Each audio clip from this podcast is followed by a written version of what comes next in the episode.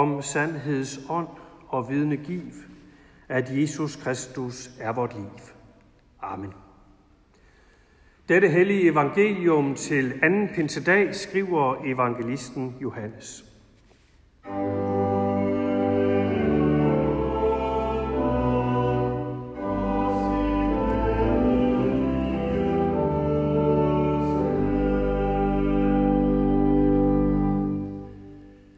Jesus sagde, Ingen kan komme til mig, hvis ikke faderen, som har sendt mig, drager ham, og jeg skal oprejse ham på den yderste dag. Der står skrevet hos profeterne, alle skal være oplært af Gud. En hver, som har hørt og lært af faderen, kommer til mig. Ikke at nogen har set faderen, undtagen den, der er fra Gud.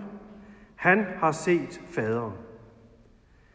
Sandelig, sandelig siger jeg, den der tror har evigt liv. Jeg er livets brød.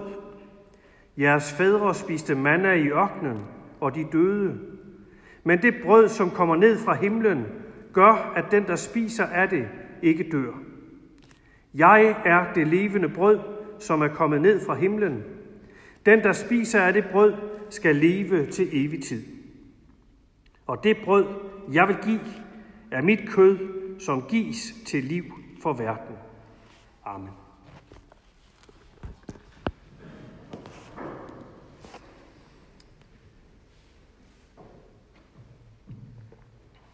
Det er dagen derpå, anden pinsedag. Der er altid noget eftertænksomt over dagen derpå. Hvad skete der lige i går? Og hvordan skal vi forholde os til det? Der er nogle ting, der skal ryddes op og falde på plads op i hovedet dagen derpå. I går, pinsedag, handlede det om ånd. I dag handler det om at spise brød. Ånd og brød. Det lyder som to forskellige verdener. Den ene er ukonkret og diffus. Den anden er konkret og materialistisk. Ånd og brød. Alligevel så kan man måske godt ane en sammenhæng her. Brød kan være aldeles åndsforladt. Det kan være noget, man bare indtager for at overleve. Og når brødet og maden mister ånd, så går alt op i det, man kan tælle og måle kalorier, fibre, mineraler, antal portioner. Det bliver brød og mad for madens egen skyld. For overlevelsens skyld. For kroppens skyld. Det er noget andet der, hvor der er ånd over et måltid. Det tror jeg, de fleste kender til. Og vel er det svært præcis at gøre rede for den x-faktor, der knytter sig til det. Det ekstra, der lægger sig til. Men ikke desto mindre mærker vi tydeligt, når der er ånd over et måltid mad. Så er det ikke bare maden i sig selv, der er i højsædet, men så er garnituren krydret med fællesskab, kærlighed, samtale, nærvær og rum til at dele stort og småt med hinanden. Så er måltidet ikke bare noget, der holder os i live. Nej, så er der i sig selv liv over måltidet. Vi får sat vores eget liv i perspektiv, og vi oplives, når der tilføres ånd over et måltid. Er der ånd over et måltid, bindes vi sammen af det. For nu at bruge et fortærsket, men meget rammende udtryk, så bliver vi sammenspiste, når der er ånd over et måltid. Vi knyttes sammen. Og tingene, ja, de knyttes i det hele taget sammen i dag, anden pinsedag. Ånd og brød knyttes til hinanden. Ikke to forskellige verdener, men to verdener, der netop bliver bragt sammen. Og det er helt generelt, hvad Gud gør, når han er på færre i vores liv. Han binder sammen. Det, der i sig selv er adskilt, bringer han sammen og puster liv i, så det får mening og betydning.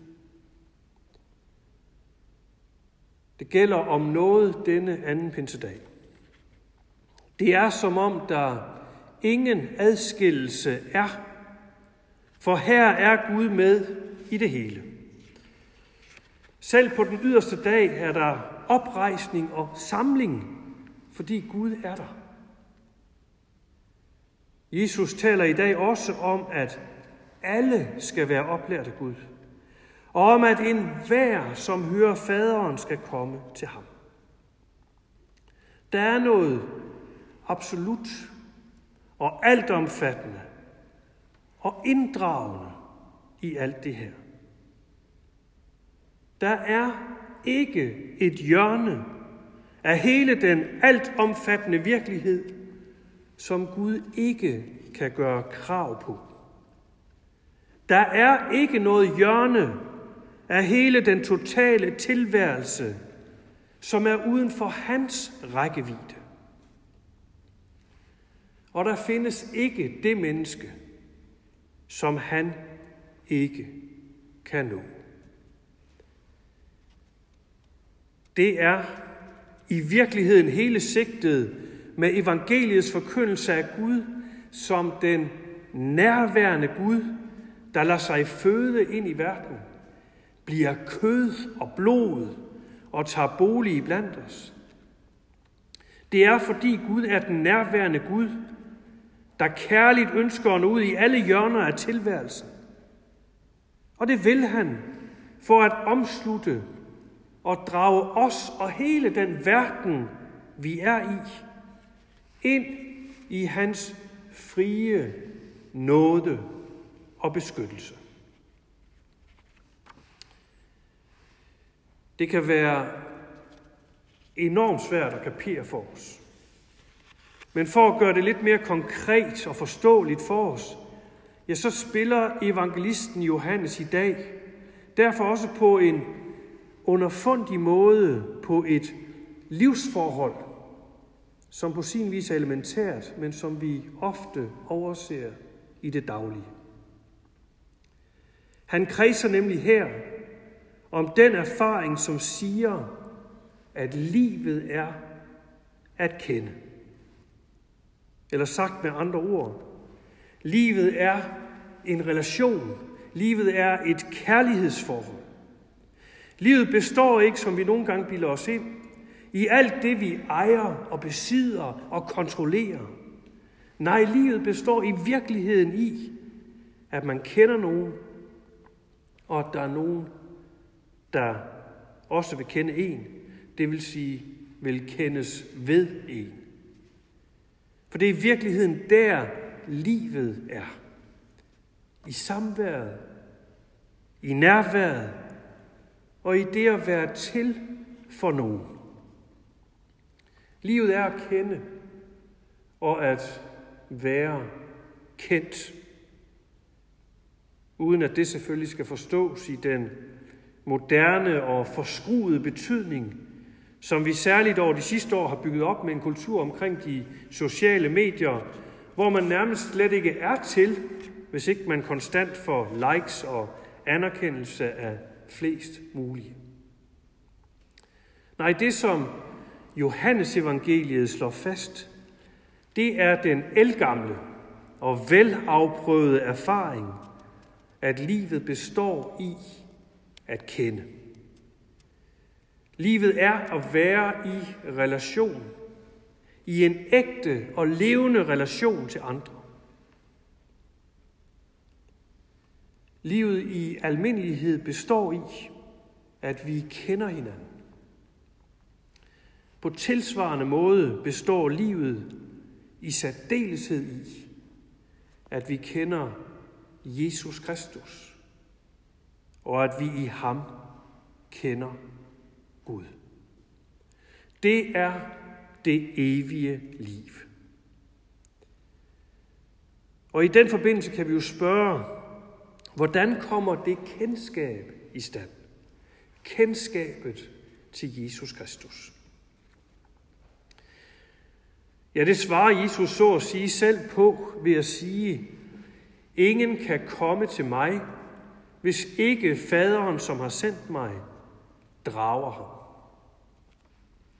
Det at kende Jesus, det er at komme til ham i kraft af en stadig vedvarende, fremadskridende, dragende bevægelse. En dragende bevægelse, der for eksempel kan sammenlignes med den, vi mærker, når vi står over for et smukt kunstværk, der gør os nysgerrige. Eller den dragende bevægelse, vi kender fra en varm sommerdag, når der bliver sat kolde drikke frem på bordet. Eller den dragende bevægelse, vi kender fra et veldækket bord, når sulten trænger sig på. Vi drages mod noget at få. Der er noget, jeg trænger til. Der er noget her, jeg har et dybt behov for få, og så drages jeg mod det.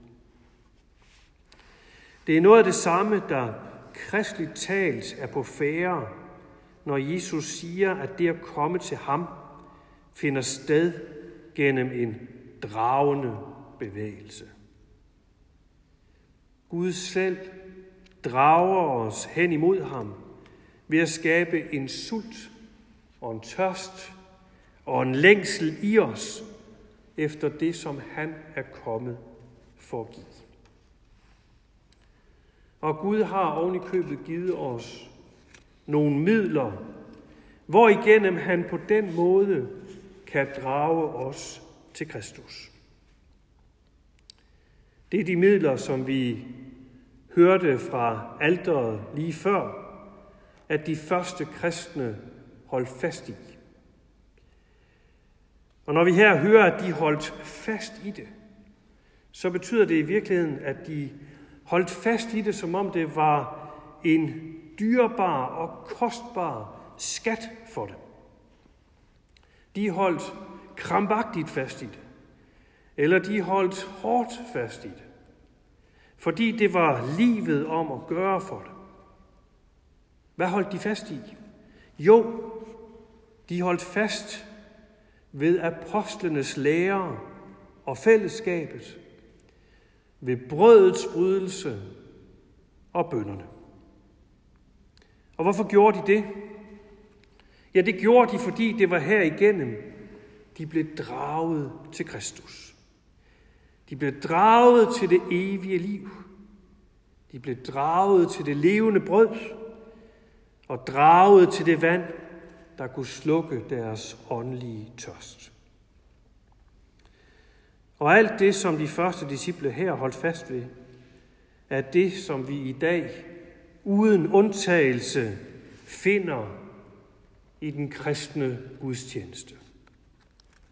Apostlenes lære, fællesskabet, brødets brydelse og bønderne. Her er, her er tanken om livet som det at kende Jesus Kristus og at kende Gud i ham, sat ind i en gudstjenestlig ramme, præcis på samme måde, som Jesus med talen om sig selv som det levende brød viser hen til nadvorens måltid i gudstjenesten. Han er det levende brød, som kommer ned fra himlen og det brød, han giver, er hans eget kød givet til liv for verden. Og enhver, der blot nogenlunde er fortrolig med folkekirkens gudstjeneste, kan jo høre, at der netop her spilles på nadvorens måltid. Ligesom Gud for 2000 år siden var nærværende konkret for disciplene i Jesus skikkelse, således gør Gud sig stadig nærværende konkret i nadvorens måltid i gudstjenesten. Her drages vi ind mod et kendskab til Jesus Kristus. Et kendskab, der lægger sig som en x-faktor og en ekstra dimension ind over nadvorens måltid, fordi Guds ånd er over det måltid og binder os, der ellers lever hver for sig, sammen. Og binder os hver for sig sammen med Jesus Kristus, Guds søn og det evige liv i ham. Det er sådan, Guds ånd er på færre, så at det, der for disciplene for 2000 år siden var en guddommelig virkelighed i samværet med Jesus, også bliver til guddommelig virkelighed for os, når vi holder gudstjeneste og der lader os drage og omslutte af det budskab, som dengang kom til verden, og som stadig er i denne verden. Nemlig ordet om, at Jesus Kristus er det levende brød, som er kommet ned fra himlen til os, og at den, der spiser af det brød, skal leve til evig tid. Glædelig pinse. Lov og tak og evig ære være dig, vor Gud, Fader, Søn og Helligånd, du som var, er og bliver en sand treenig Gud, højlovet fra første begyndelse, nu og i al evighed. Amen.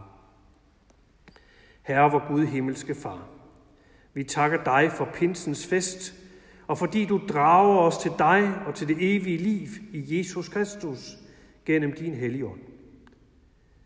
Vi beder dig, fyld os stadig mere med din ånd, så du fortsat fører os ind i denne din dragende bevægelse frem mod dig, i tro, i håb og i kærlighed. Så takker vi dig for din kirke på jord og her hos os. Vi beder for vores sovn og for det liv, der rører sig i det. Vær du nær hos alle, der lider nød. Se du i noget til de syge og ensomme, til de, der skal dø, og til dem, der mangler håb og mod til at gå morgendagen i møde. Vi beder for vort land og for alle dem, der er blevet betroet et ansvar for det.